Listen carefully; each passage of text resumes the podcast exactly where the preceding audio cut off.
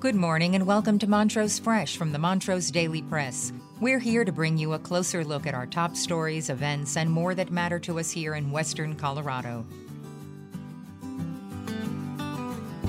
Today, there's some news regarding the historic Montrose City Hall on South First Street. Rathbone Propco, the company said to purchase it, is facing a challenge rising construction costs and the quirks of older buildings.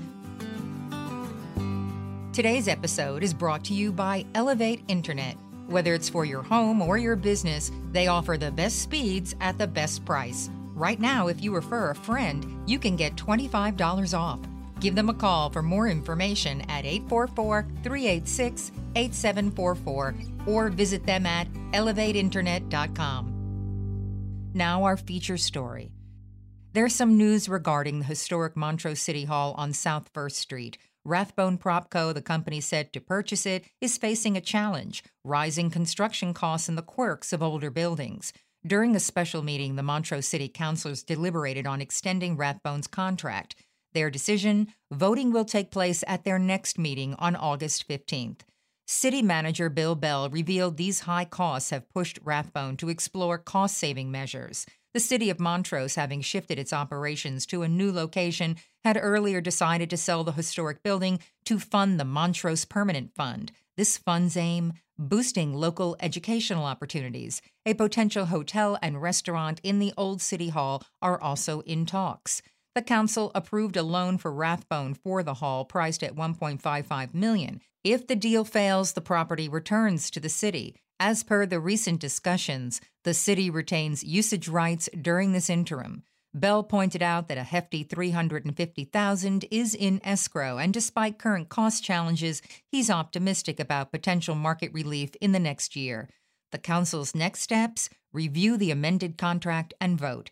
As it stands, they seem inclined towards the extension with the final wording pending approval. Stay tuned for more updates on this evolving story or visit us at montrosepress.com.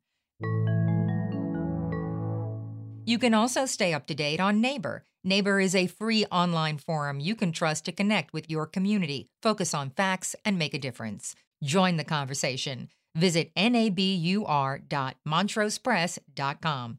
Also, if you haven't already, check out our new show, Motown Knows. You can listen at montrosepress.com slash podcasts or on your favorite podcast app. Next, the Rotary Amphitheater in Cerise Park will host the annual Immersive Silent Disco on August 19th, where youths age 13 to 18 will wear headphones and dance to the audio of three DJs.